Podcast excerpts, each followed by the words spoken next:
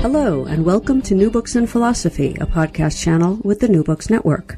I'm Carrie Figdor, Associate Professor of Philosophy at the University of Iowa, and I'm co-host of the channel along with Robert Talisse, Professor of Philosophy at Vanderbilt University. Together, we bring you conversations with philosophers about their new books across a broad range of areas of contemporary philosophical inquiry.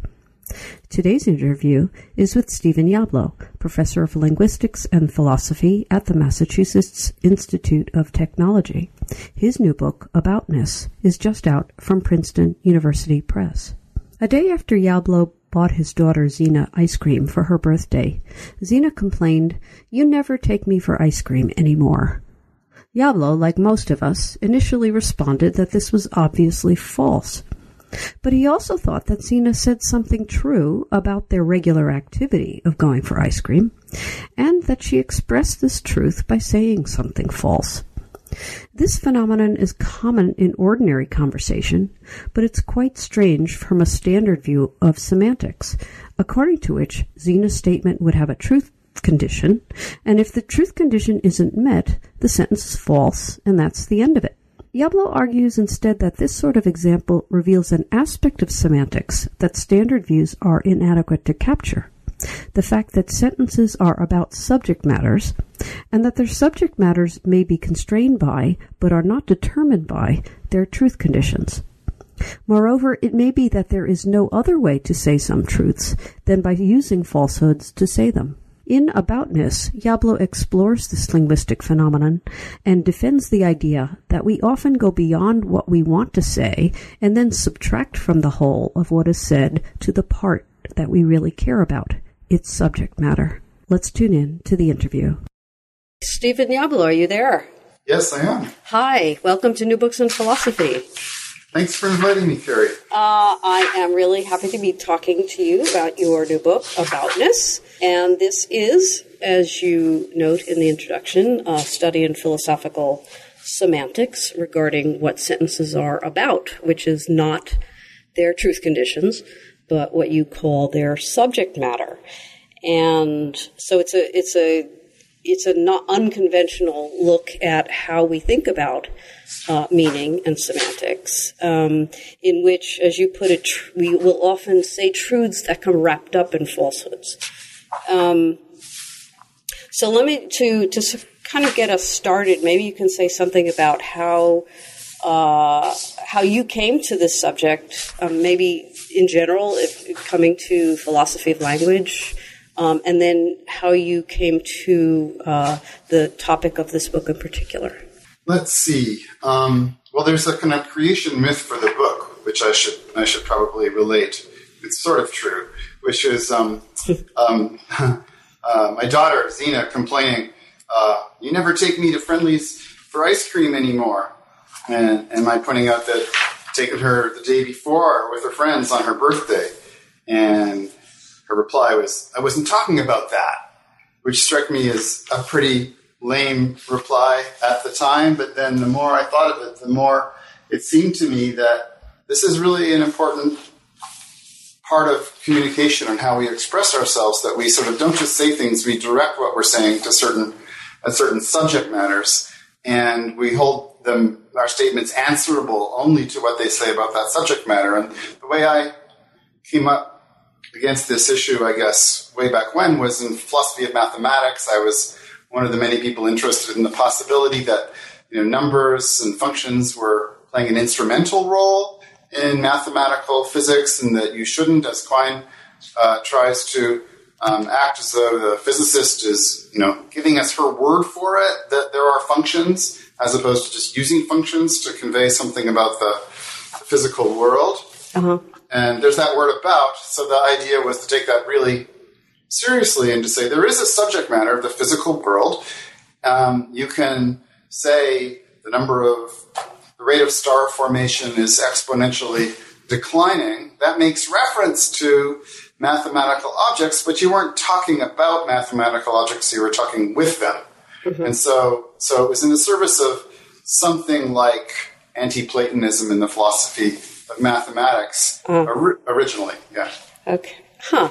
So um, maybe you could say a little bit. Uh, you give some nice examples of aboutness. I mean, that was one, but maybe, um, you know, when I was thinking about the book, I, I thought of uh, Toni Morrison when she called Bill, former President Bill Clinton, our first black president.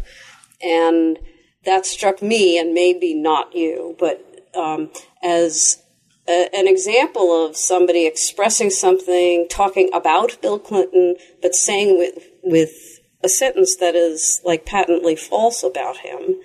Um, would you could is that type of thing a good example of the sort of phenomenon that you are trying to get at?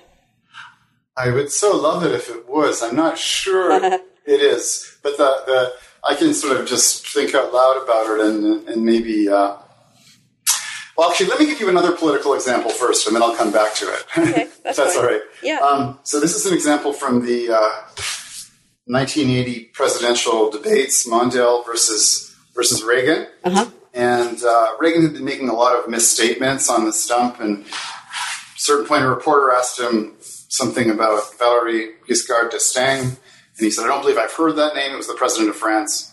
And uh, so Reagan came into this debate with sort of reputation for having strong opinions about things he didn't really know that much about. And the the uh, moderator asked uh, Mondale, "Doesn't it bother you that um, your your opponent here um, uh, knows so little about world affairs?" And, and Mondale answered, "Well, it's not what he doesn't know what bothers me; it's what he does know that just isn't true." Mm-hmm. The idea being that the concern wasn't was was more that Reagan thought he knew things that weren't in fact true. Well, this whole idea of knowing things that aren't in fact true it seems to philosophers like a contradiction because it's basic fact about knowledge that only only truths can be known. But you can still sort of see what Mondale was was getting at. He was talking about what you might think of as like the the the, the part of knowledge that concerns sort of confidence and the feeling that you know. And so he was he wanted his um, Reagan knows things that aren't true statement to be understood as sort of addressed uh, to the subject matter of kind of confident feelings of knowing, not uh-huh. necessarily knowing itself. I, I, hope that treading water on that for a minute would give me an idea about about the Toni Morrison case. But I suppose first black president. I mean, the, the, the kind of thing that you would try to do, and I perhaps if you could t- perhaps that it doesn't work well itself be instructive uh, would be to say, well, in calling Clinton the first black president, you might not be speaking entirely about him, but about his reception in the black community and about his ability to make to make uh, people understood to, to make people feel understood and his sort of like uh, kind of familiar familiarity with the communities that he was dealing with and um, so one could imagine that the statement wasn't really true. Of course, he wasn't he wasn't black, but it's true about his presentation or about his reception or something of that nature. And that's about as far as I'm prepared to speculate about that. Okay. Um, well, of one of the key concepts in the in the book that you talk about is is that of partial truth, um, and that's kind of critical and. Um, so maybe uh, you can describe what that is. I mean, it's it's you describe it at one point as uh, when there's a gap between the subject matter, what it's about, and what we might call the conventional truth conditions. Of yeah. Um, so, could you say a bit about about partial truth first of all? Yeah. Well, so a typical philosophical problem has has the, the following form. There's certain things that we really want to see, they seem completely right to us and that we would be missing something important if we couldn't say them. Things like, you know, Pegasus does not exist. But on the other hand, although they seem right and we want to say them, we can't figure out how to make them true because in that case, you know, without Pegasus to serve as subject matter, it's not clear what the sentence is going to be about. And so partial truth is kind of made for this situation. You've got these claims that you want to hold on to. People don't want to give them up. They can't figure out how to make them true. So the propose, so there's lots of different ways of dealing with this. There's error theory and there's fictionalism and metaphoricalism and so many other things of that kind. But the, this is a kind of a, a, new way to do it that's sort of more conservative. Um, you're saying, look, maybe the sentence seemed true because it's true about what we were talking about. So we didn't even notice it wasn't completely uh, true. It's like if I were to say, uh, uh, the, the astronauts, when they went to the moon, they landed over by the left eyebrow of the man in the moon. Mm. You might, you know, not think to yourself, well, that can't be right. There is no man in the moon. Um, you understand that this is a situation where, um, well, actually, that, that probably is an example for, for, for later on, now that I think about it. So the, the, here would be a typical example. Um, okay. Yeah. So, so, you know, if you ask someone their height, they'll usually give you a precise number. Yeah. Five foot seven. And there's this worry that you might that might occur to you, which is, well, I'm not exactly five foot seven. I mean, I'm a little bit less or a little bit more.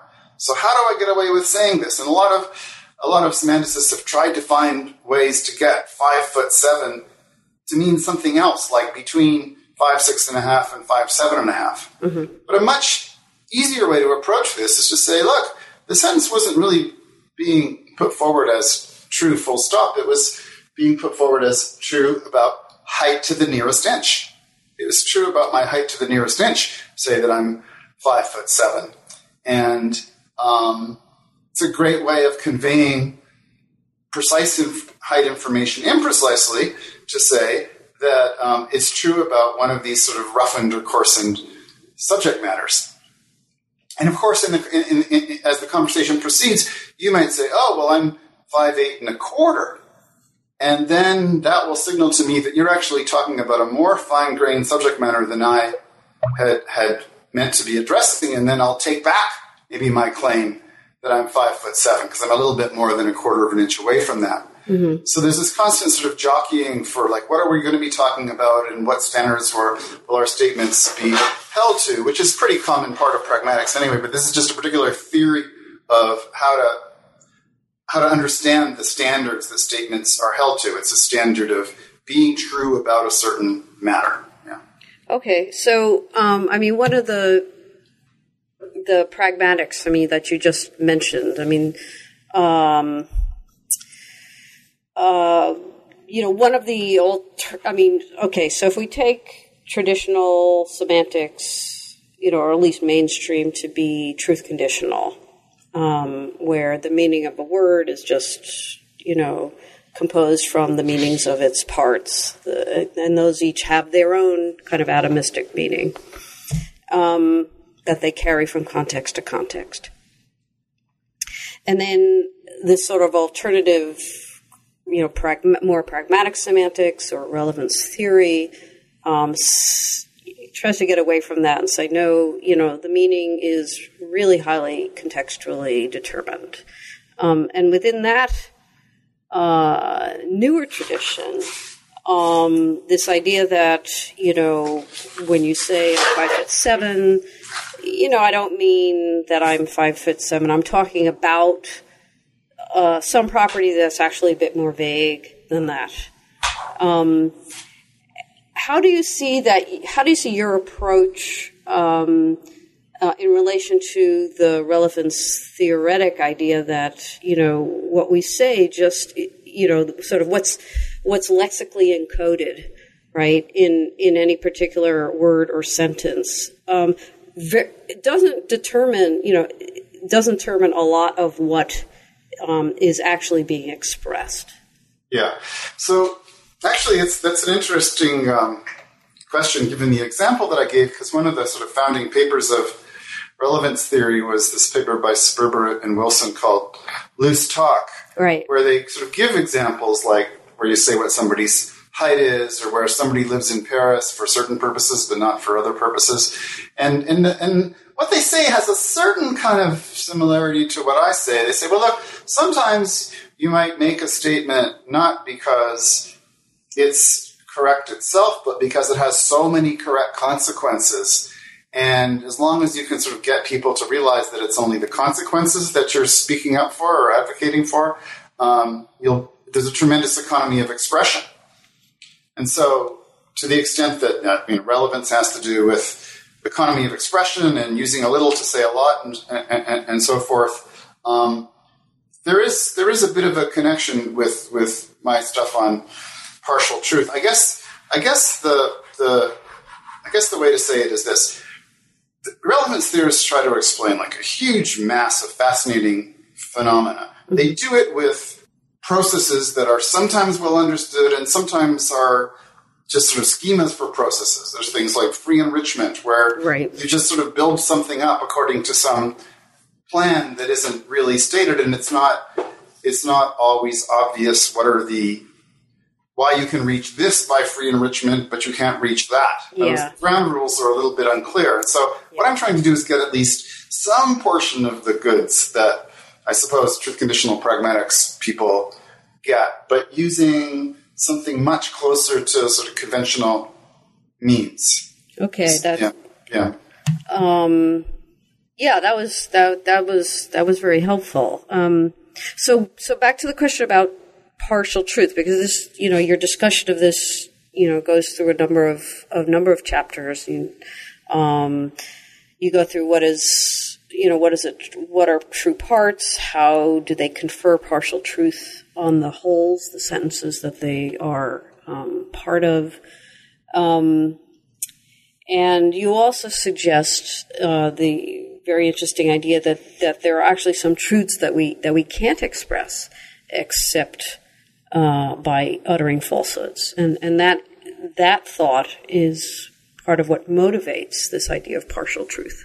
Hmm. So could you could you tell us a bit about about those you know details about partial truth? Yeah. Well, let me actually go back a tiny bit to. Mm-hmm how, how the notion of partial truth relates to this other notion, which is the notion just of a part.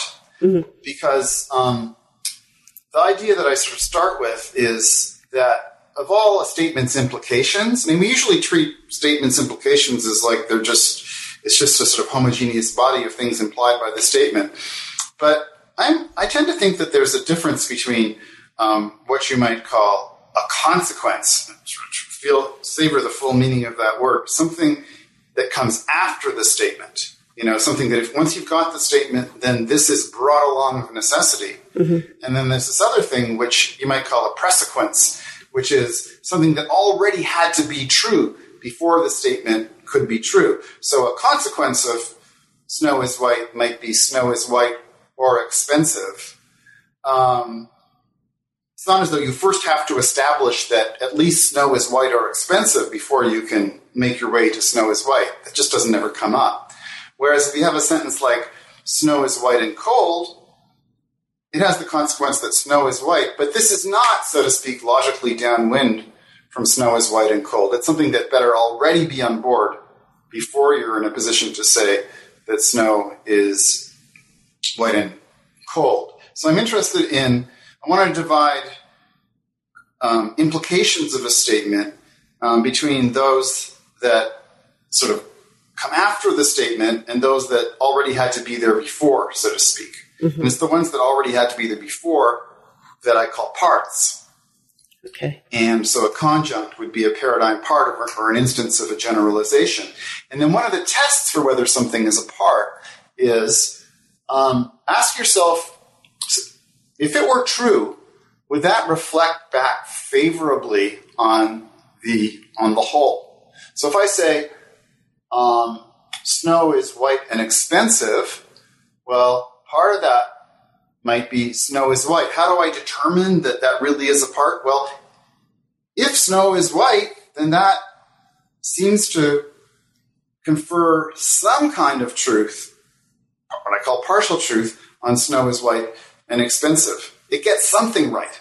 Whereas if I if I take uh, say uh, um, say snow is expensive, that implies snow is expensive or white. That implication is true because snow is white. But I don't say, oh well, I guess snow is expensive got something right, namely that it's expensive or white.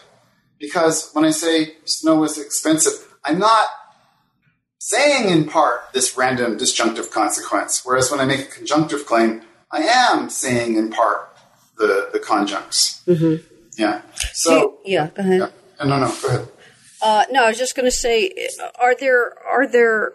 See, once you're working with conjunction and disjunction, it's it's easier, I think, to think about parts because you're already, you know, constructing a sentence Yeah. from simpler sentences or simpler predicates. Um, and I was thinking, could you do? Is there an example where that's it's where it's not a where it's a simple sentence, you know, atomic sentence? Like I don't know, you used before, you know, Pegasus. Uh, well, Pegasus has wings. I mean, you didn't say that; I just did. Um, uh, would there? What would be the partial truth in that? Let me start with a with a, a, a simpler example, the philosophy of math example that I Okay. I, I mentioned before. So uh, there might be, you know, scientists might discover that there's like a certain ratio between planets and stars. You know, they say there's there's uh, you know 1.73 planets for every star. Oh, sorry, I'll make simpler one. There's a there's a one and a half planets for every star. Um, so that's you're using you're saying you know this over this is one and a half.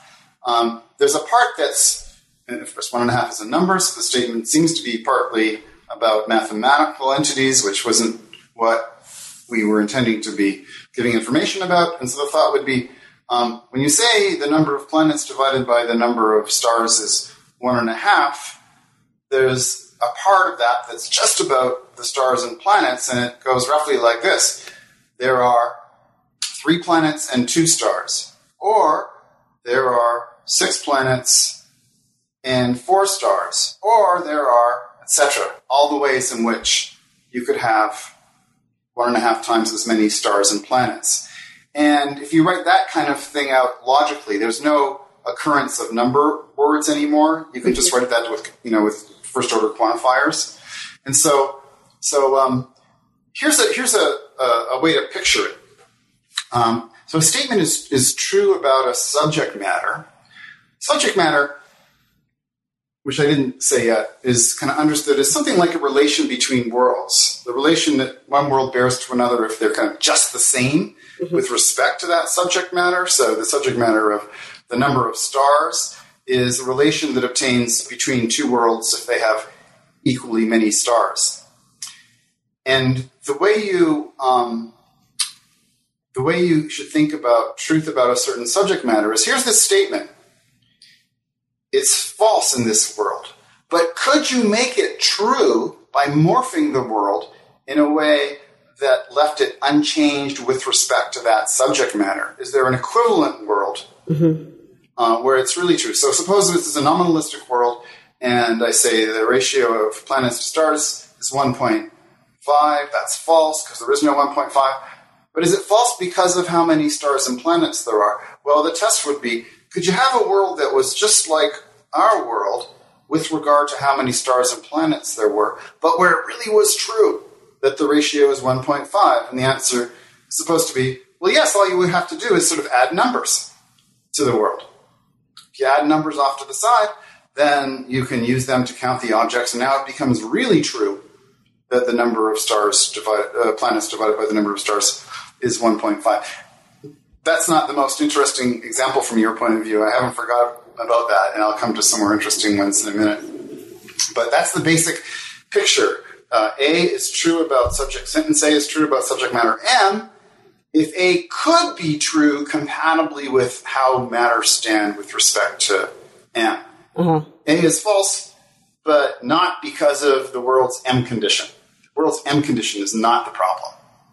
Um, okay, so um, what are some other examples? So um, one that I give, this is leading up to the non-existence uh, cases. This old puzzle of um, of Geach's, the Hob-Nob puzzle, uh, where there's these two farmers, Hob and Nob, and you know, Hob thinks a witch burned down his barn, and Nob thinks she, that same witch, blighted his his mare.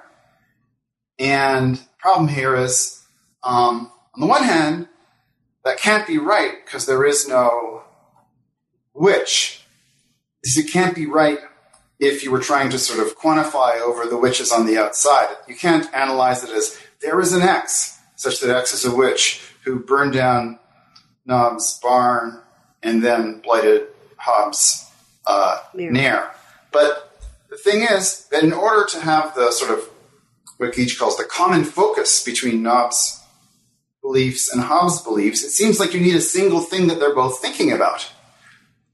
But that would be, again, the existential quantifier on the outside that we can't have. So, on the one hand, we need an existential quantifier on the outside to get Hob and Nob, to get the part of Hob and Nob's story whereby they're thinking about the same thing, so to speak. Mm-hmm. Uh, but we can't have it because there is no same thing that they're thinking about. So, this is one case where we might try to use partial truth as follows. You say, as follows. You say, look, that statement was not entirely true because it involves there being a witch, and there wasn't a witch. But let's look at the part of the world that begins just after the witch was supposed to have done the initial deed. So a fire did start in the barn, which Hob blamed on the witch. Let's leave out the moment where the fire was started and just and just look at the fire and everything after. The claim is that the Hob Nob statement could be true about the fire and everything after. In other words, our world could be one that differs from a world where it really is true that Hob thought a witch burned down his barn and Nob thought she blighted his mare. Uh, where the only difference between those two is that we add a witch at the beginning before the fire in the other world. In other words, all you the only obstacle, so to speak, to the to the literal truth of the Hob-Nob statement is that there was no witch at the beginning. Well, there was no witch at the beginning, so we're stuck. We can't make it true in our world, but we can at least convey that it was true about events since the witch, the alleged witch, in our world by pointing out that we could make it really true by just installing a witch right before the fire, starting starting the fire. Let me let me just uh, let me just ask a question because one of the things that you know the the various examples you've been giving have all involved um, you know objects or, or, putative objects, I should say. In the in the case of in the case of numbers, um, or a witch and, or Pegasus or you know that kind of a thing. Um, and so one one of the thoughts that I had when I was when I was reading the book was um, was about states of affairs you know things that are wider, you know, bigger, or in some sense um, just more encompassing than objects, mm-hmm. and um, you know, just a very general question in terms of the metaphysics of what it is that subject matters are.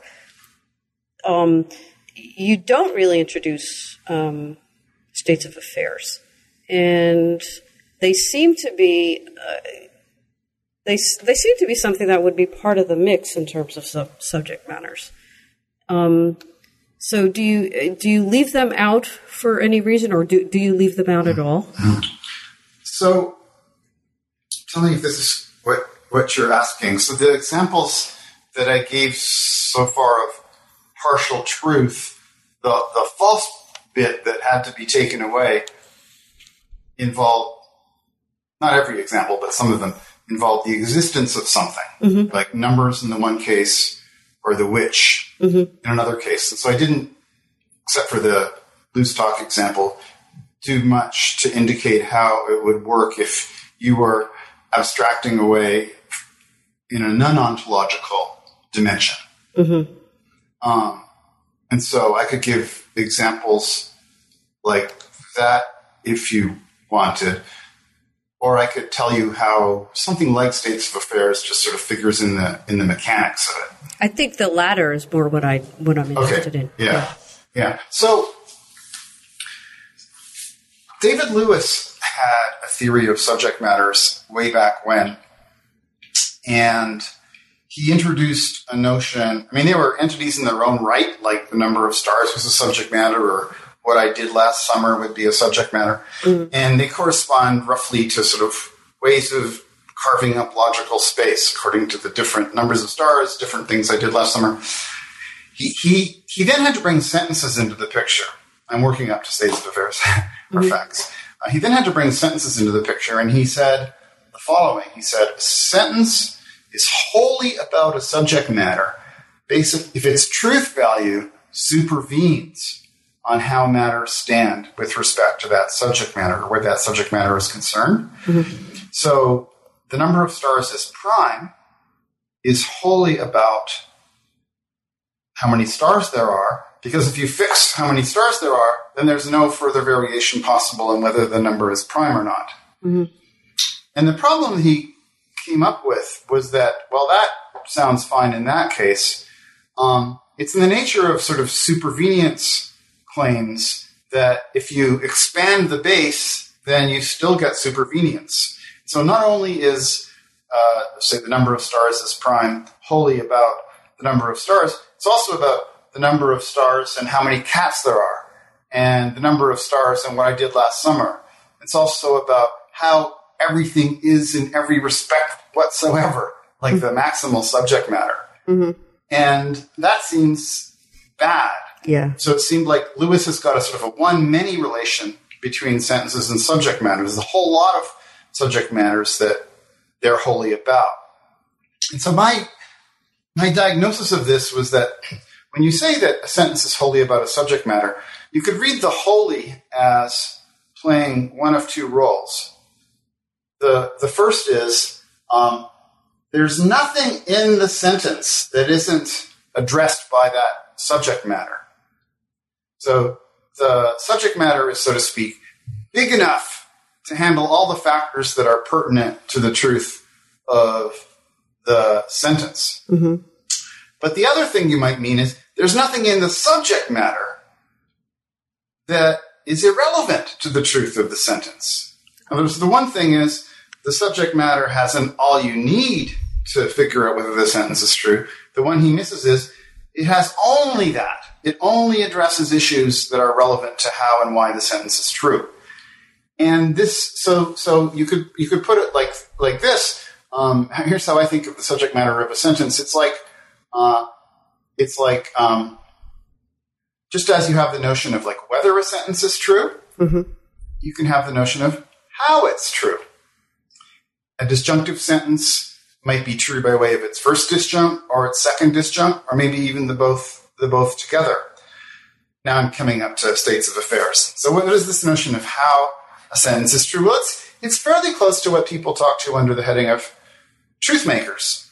Right. Um, there's various supposed to be various particular constellations of events in the world that are singled out as you know particular peculiarly relevant to how and why a sentence is true. So one way that you could state so one way I, like to think of subject matters is kind of you look at a great big map of logical space and there's sort of contour lines in the map that are sort of showing you when things are changing with regard to how the sentences are true.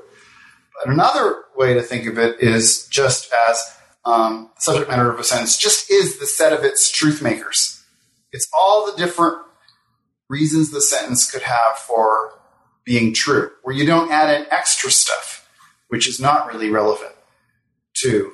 Um, so, so, so if the sentence is Sparky, that's my dog, has a friend, one truth maker would be Jazz is Sparky's friend. It's another dog. But here, here, here would not be. Jazz is Sparky's friend and sleeping right now. That would not be a truth maker for Sparky has a friend because it has this extra junk in it, sleeping right now, that's of no relevance to how it is that Sparky has a friend. So there's some notion of proportionality. You, you want to find a state of affairs that sort of contains all of what you need, but no more than what you need to, to say how a particular world contrives to make a sentence uh, true. Okay, so um, so then how do we? Uh, I mean, how do we narrow down the subject matter so that it has just one? How do who, how do we hone in on the one that we want? Yeah. Well, so that becomes the, the question of, you know, what are the different ways a sentence can be true? And there's two answers to how we, we do that. One is um, we kind of postulate that it's done and then apply it in a bunch of different areas and then see what the requirements of those different applications are for how, how you do it. And so I'm somewhat open to that possibility. There might be different ways of doing it for different issues. Mm-hmm. So um, for some issues, you want logically equivalent sentences to have different subject matters. For other issues, you might you might not. Um, so if you're interested, say this is one of the applications in the book uh, uh, in the uh, verisimilitude, which is this concept introduced by by Popper. Thought all scientific theories were false, but nevertheless they were getting closer to the truth, or they might get closer to the truth. And verisimilitude was his word for the quantity that increases as they get closer to the truth. You might think that logically equivalent sentences should agree in verisimilitude. Uh, and so for that application, you want their truth makers to be the same if you're going to be using truth makers and subject matter in your account of ver- verisimilitude. But there are other kinds of applications where, um, like um, conversational implicature, where you actually want to have differences. So, for example, here's a puzzling phenomenon. If I say, um, if I say, someone asks me what I had for dessert, I say, I had cake or pie, that normally is taken to suggest that I didn't have both. Mm-hmm. And um, but here's but here's what's what's odd. Equivalent to having cake or pie is having cake or pie or both. The truth tables are just the same because it's an inclusive or. Mm-hmm. So, but if I say I had cake or pie or both, I'm no longer implicating that I didn't have both. So there's these two logically equivalent sentences, P or Q, P or Q or PNQ, that differ in, in, in, in their implicatures. And you can explain that, um, you can explain that somewhat in terms of, of truth makers. I'm just going to assert that. And, and, and then you want to have a separate truth maker uh, for the conjunction in the case of P or Q or P and Q. If you're interested in the problem of like logical omniscience, you might want to say that, um, you know, P or not P is true for one reason and Q or not Q is true for another reason. Different logical truths will have their own reasons for being true stemming from their sort of compositional structure and the ways that their atoms become true. And and failure to recognize logical equivalences could come from the fact that you can't quite work out whether the exact set of facts you need uh, to make this sentence true is the same set of facts that you need to make the other the other sentence true. But that requires that truth makers are are cut more finely than than than uh, logical uh, equivalents. Anyway, there's a bunch of different examples in the book of where you might and where you might not. So confirmation paradoxes, for instance, I would want to say that the truth makers for you know all ravens are black are different from the truth makers for all non-black things uh, are non-ravens. Mm-hmm. And this connects up with the idea that their subject matter is different, which connects up with the idea that their parts are different. So it might be part of all ravens are black that this particular specimen here, Rudy the raven, is black. But it's not part of all non-black things are non-ravens that this particular raven here, Rudy, is black.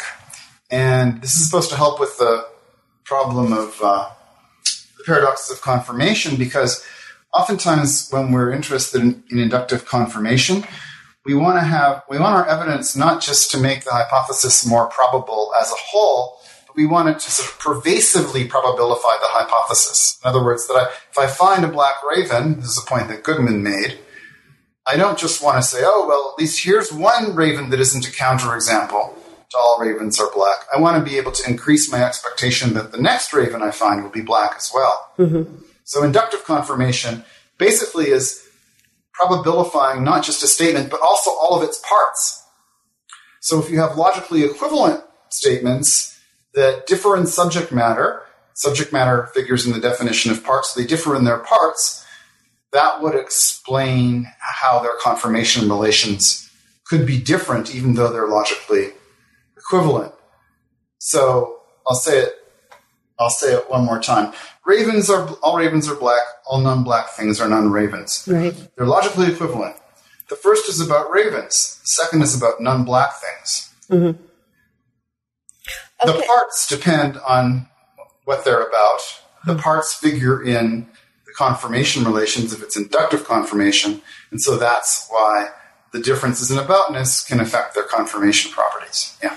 And let me just to, um, I I hope this is not a bad question, but um, so truth makers and subject matters uh, have to be distinguished. They're they're they're just they're there's two there's several notions of truth makers flying about, It's True mine is an unusual one. Okay. So it's just uh, so usually people talk about truth makers sort of in, in metaphysics, and they they they try to evaluate metaphysical theories on the basis of whether you can find facts in the world that would decide whether the relevant kind of sentence would be would be true. This is a completely semantic application of of truth maker. So it's sort of like I'm not.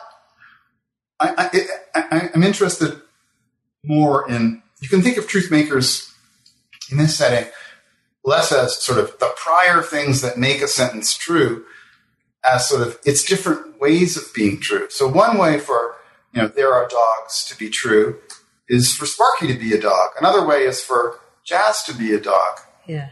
So these aren't facts on a different like metaphysical level. They're just sort of just as there's different. This is this might be misleading, but just as there's different ways of you know swimming, the backstroke, the crawl, and so on and so forth. There's different ways it can be true that, that you're swimming. One way is you're doing the backstroke. One is you're doing the crawl. These truth makers are kind of like that. They're kind of semantical in nature, and that kind of suits them for use in a theory of subject matter. The, the hope is so the subject matter just becomes really the set of truth makers, and ultimately the set of false makers as well. Okay, so um, later on in the book, you get to the the concept of a of a content part and um, an inclusion relation for content parts, um, and you you use um, a principle that you call the uh, upward difference principle. So maybe you could explain what that what that part of the book is about. Yeah. Okay.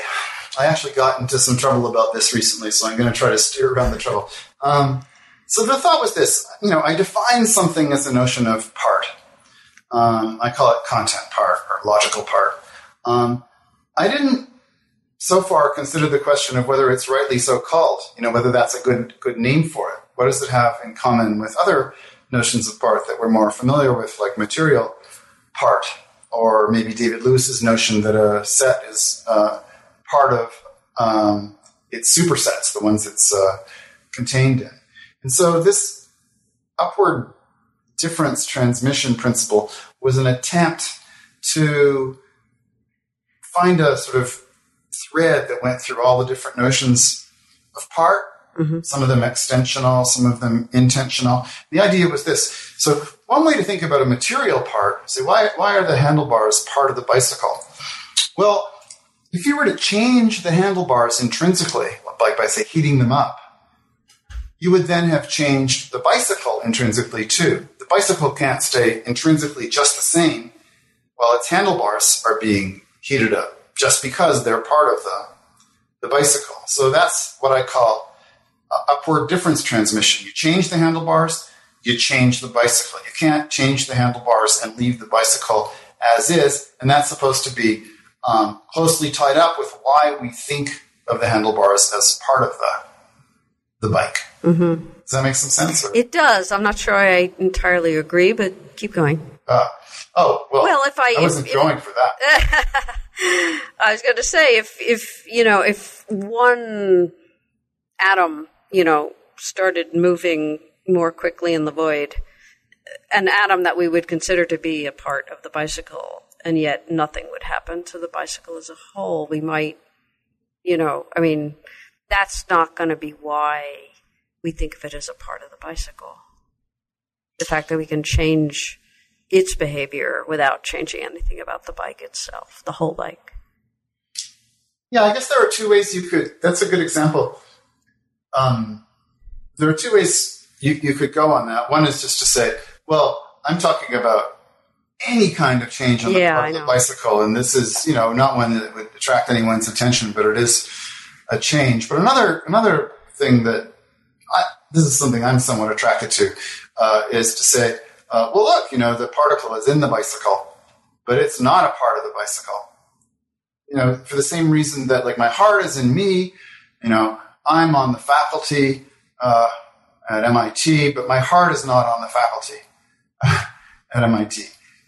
The, the, the, so it might be that there's different sort of levels Yeah. so, uh, you know, where your parts have to be somewhat at your level. They shouldn't be at a lower level of reality. Right. There's just different ways of talking about it, I guess. Right. Right. Um, so anyway, um, you Yeah. were- so you Yeah. to continue, yeah. Okay, so so um, let's now try to apply that kind of notion. I'm creeping up on the notion of content part. Uh, let's try to apply that to Lewis's idea that uh, uh, a smaller set is part of a bigger set, like the set of even numbers is part of the set of uh, natural numbers. Um, and the thought here would be, it's not that easy to make sense of, is if A is a subset of B, then if I switch a member of A out for another object, then I will have switched the membership of B as well. Mm-hmm. Because, yeah, all the members of A count into the membership of B. Um, then I switch to something, I try something like property inclusion. So why is, why is um, red and square, why does that property include the property of being red? Or why does the property of being a vixen include that of being a fox? And here what propagates up is the way in which these properties are possessed. So if something becomes, so fox is part of vixen because if something becomes, uh, comes to be a fox in a different way. So if you imagine it, I don't know exactly what a different way of being a fox would be, but you could imagine it, say, um, becoming a twin fox as opposed to sort of a monozygotic uh, fox, um, then um, that would change the kind of vixen it is as well.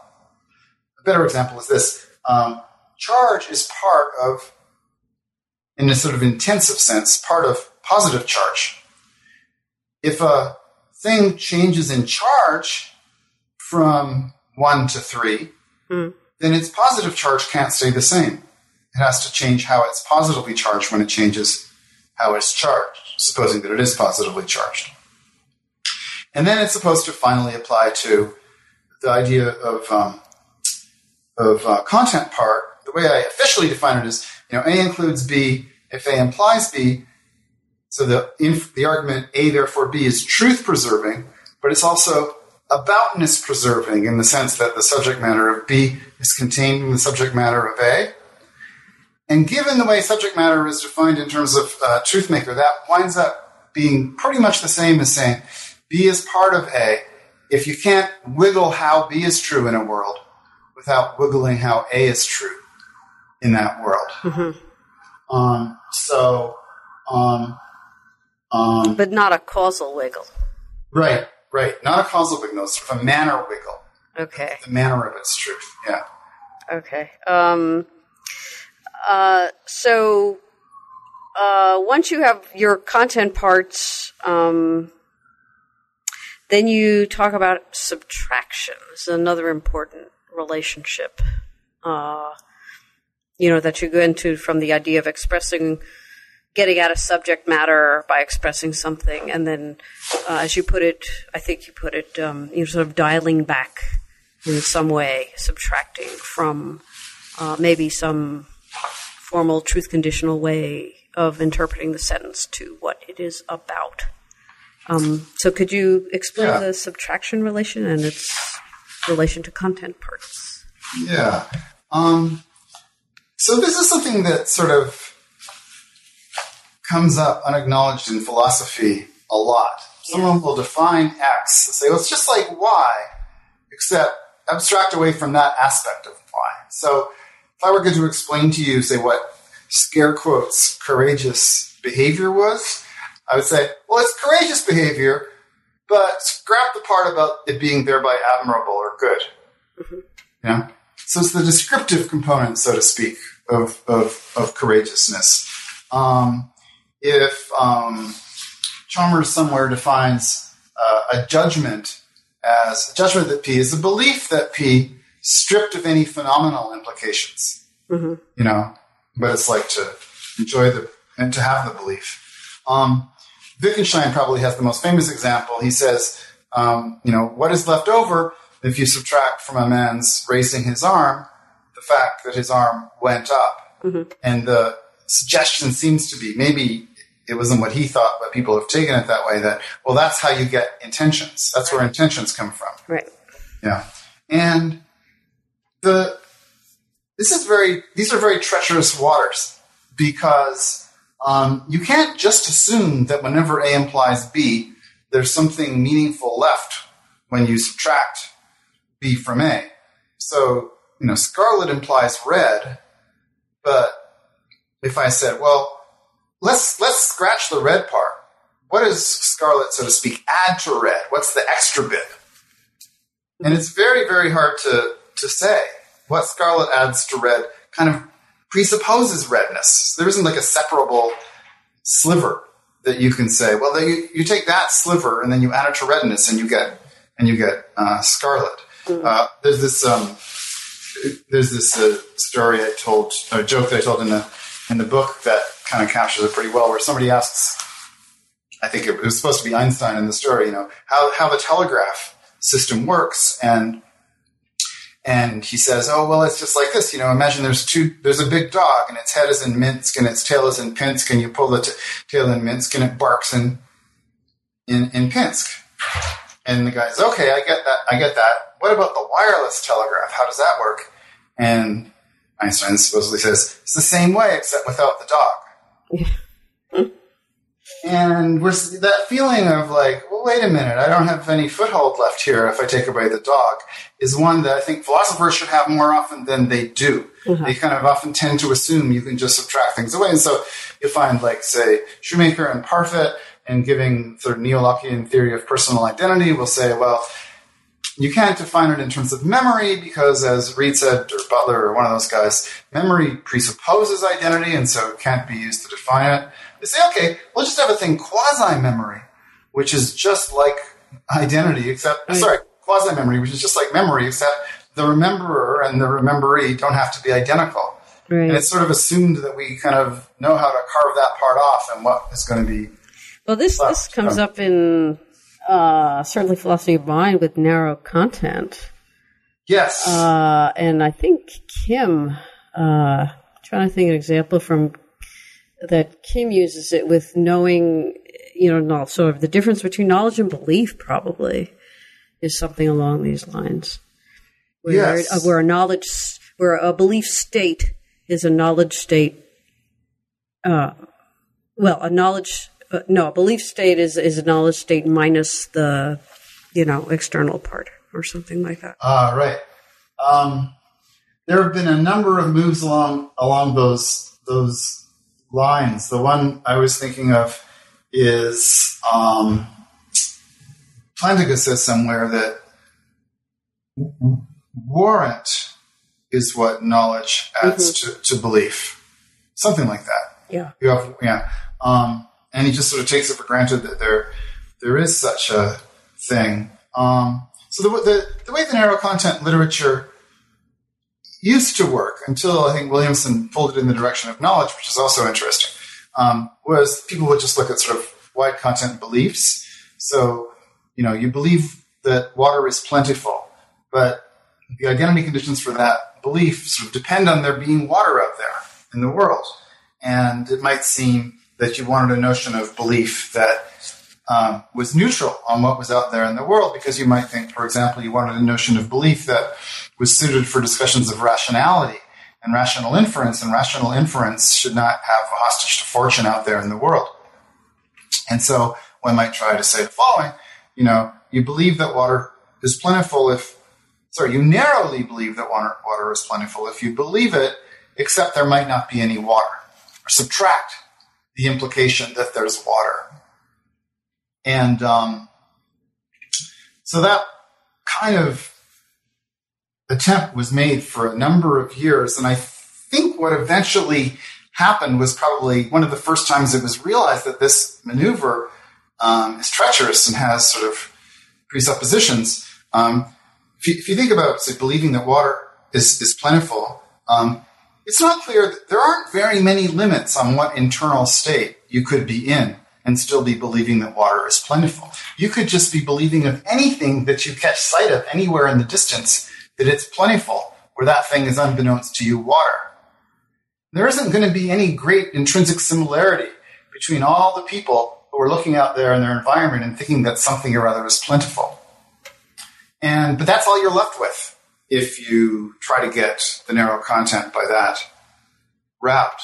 So generally speaking, what what what happens is um, um, either you can't subtract the, the, the thing you're supposed to at all, or when you do, you're left with, with much, much less than you had uh, supposed. Yeah.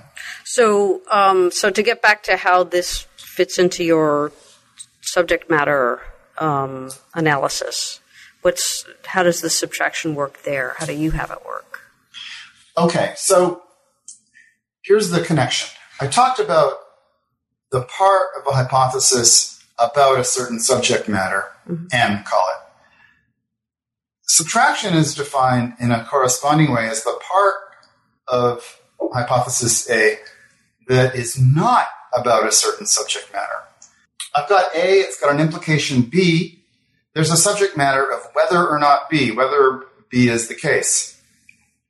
And you can define in general, just as you can define what's left of A when you just focus on uh, the part about a subject matter. You can also find what's left of A when you focus on the bit that isn't about a subject matter. And A minus B just is that portion of A which is silent on the issue of whether or not B. Mm-hmm. And there's a whole logical definition of how this works involving sort of humongous diagrams of logical space and more arrows than you could count. But that's the, the basic idea. So, so to, um, if you wanted to take away truth from knowledge, you'd, you know, you'd say, well, what is the strongest implication of S knows that P mm-hmm. that couldn't care, it's neutral on the issue of whether or not P. And there might or might not be a, a useful thing that remains. As in the Wittgenstein example, there probably isn't a useful thing that remains. And the idea that uh, the intention could make up the difference is probably not right at all. Um, so, but that's the that's the, the kind of approach. So there's there's there's sort of parts about a subject matter, parts not about. Remainders A minus B are parts not about whether it's really not a part portion, not about whether be silent on the issue of whether or not be. Right. Well, yeah, so silent on the issue is not quite not about. Well, if the subject matter is whether or not be, uh-huh. that just is the issue. Ah. Uh. Yeah, so if it's silent on the issue of whether be, that's just the same as not being about the issue of whether B. Okay. Um, well, it's we're orthogonal. It's orthogonal. Yeah. yeah. So I think we're we're running out of time. I just one one last question because we were you mentioned um, knowledge and one of the one of the chapters um, in the book uh, discusses a distinction between knowing that and knowing about. Um, and so I was just maybe wonder, wondering if you could briefly say something about um, uh, what you say about knowledge attributions that seem to care about subject matter um, above and beyond caring about truth conditions. So here's here's uh, an observation about counterexamples or reported counterexamples that have been given to closure of knowledge under known implication. Um, they all involve an implication that brings in new subject matter. So, say, I am sitting by the fire. That implies that I'm not a bodiless brain in a vat. But of course, I'm sitting by the fire isn't at all about bodies or brains in vats. This is a zebra, so it's not a cleverly disguised mule. the conclusion brings in new subject matter. So my that was sort of my entering wedge. Why is it you get failures of closure when new subject matter is brought in, but never, as far as I can tell, when the subject matter is is contained? And the answer is supposed to be that again, subject matter is kind of an amalgam of ways of being true and ways of being false. And without putting too fine a point on it, to know something involves knowing your way around its subject matter a little bit, which means, sort of in the case of the ways it could be false, uh, uh, being well, it doesn't, doesn't really actually matter what the relation is that you that you postulate here it all comes out the same, but maybe being on guard against those ways of being false, or being such that those ways of being false wouldn't explain how you came to believe that P, despite its uh, being wrong. There's also knowing your way around the subject matter also involves not being too mixed up about why the belief is true, because truth makers play a role as well. Mm-hmm. And so in Gettier cases, you typically have somebody who's mixed up about why the belief is true. So I think some very weak structural conditions on what an account of knowledge would have to look like that, ha- that have the consequence that any account of that form is going to find implications that introduce new subject matter potentially problematic. Because to introduce new subject matter is something like uh, introducing new ways of being true and new ways of being false. You could have been on top of all the, on top of all the old ways, mm. but, you're, but, you're, not on top of the new the new ways. Um, so, so here's, here's an example of Kripke's. He says, "Look, uh, I know I locked the door. Uh, it follows from the fact that I locked the door that um, any evidence to the effect that I didn't lock the door is misleading." And so then it might seem if you know that any evidence is misleading, you should just ignore whatever evidence comes along, though that's a further claim. So the subject matter of the first is, you know, whether I lock the door, something about me and the door. Of the second is a whole different thing. It's about bodies of evidence that might be out there in the world. Mm-hmm. Okay. I have no idea what kind of evidence might be out there in the world against the hypothesis that I lock the door. But it would seem like I would need to have some idea that there wasn't too much of it or it wasn't sort of overshadowed by the pro evidence in order to feel like I could conscientiously claim to know that I locked the door. But this is how the problem arises. On the one hand, it would seem like I ought to have some control of this because I ought not, I don't want to be blindsided by huge amounts of evidence to the contrary I didn't think of, but I don't have any control over it. I have no idea what evidence there is. It's that feeling of disconnect from the new subject matter that creates the epistemic sort of unease that leads us to feel that we don't know. I think. Huh. That's an in, that's interesting. Um, uh, well, I, I, I I'd like to pursue that, but I think we're sort of getting out of time now. Um, so let me just ask a final question about um, uh, what your next project is, or what you're working on now. I am thinking about relations between subject matter, desire, and conditionals. And a little bit obligation too, which has some of the same puzzling features. There's, there's various sort of um, strange. This business about closure actually is very relevant to it. You know, you can desire something without desiring its consequences, or even things logically equivalent to it. So maybe I, my dog is lost. I want to find my dog Finding my dog is finding my dog dead or alive. Those are the only two conditions a dog can be in. But I don't want to find my dog dead or alive. Yeah. okay. So something to do with new issues being raised, the dead and the alive, carve up the same space differently, is going to affect your sense of what you um, sense of whether you still desire the thing. So I'm interested in uh, the relations between sort of desire and the ways that the thing desired could obtain. And, and also like obligation and the ways that the thing obliged could obtain and permission. I mean, David Lewis raised this puzzle about permission many years ago. You know, suppose that uh, I'm the boss and you were ordered to work all week, and then I say you can take Friday off. And Lewis says, well, look, I've permitted some worlds where you take Friday off, but which ones? Not ones where you take Friday off and use it to burn down the store not ones where you take Friday off and use it to break into my house.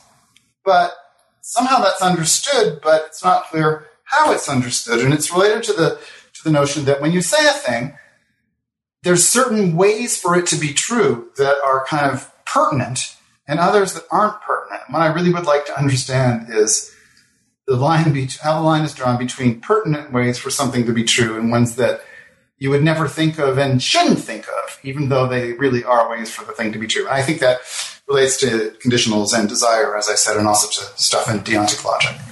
Uh, yeah, and, and uh, Grice, I would think too, right? I mean, we we only utter, we only say the things that are Yeah. enough. Yeah, right. some way. Yeah, and if, that's right. And if you leave out words, the shorter the expression of the thought is, the more stereotypical the uh, instance is supposed to be of what you're talking about. An example of uh, of uh, that I got from a linguist is if I say, you say, where are you going? I say, I'm going to the school. That could be to the kids' school. It could be a school where I'm giving a talk, blah, blah, blah. But if I say, I'm going to school, I leave out the the.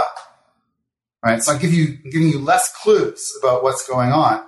Well, that tells you that it's a more stereotypical thing. I'm going to my school. I'm going to the school I always go to. And so that is, there's some kind of some kind of center of gravity for ways that things can happen that our thinking sort of uh, is attracted to that I think resolves a lot of the sort of what otherwise would be the sort of um, ambiguity in statements that people make. And I'm just interested in how that works. Great.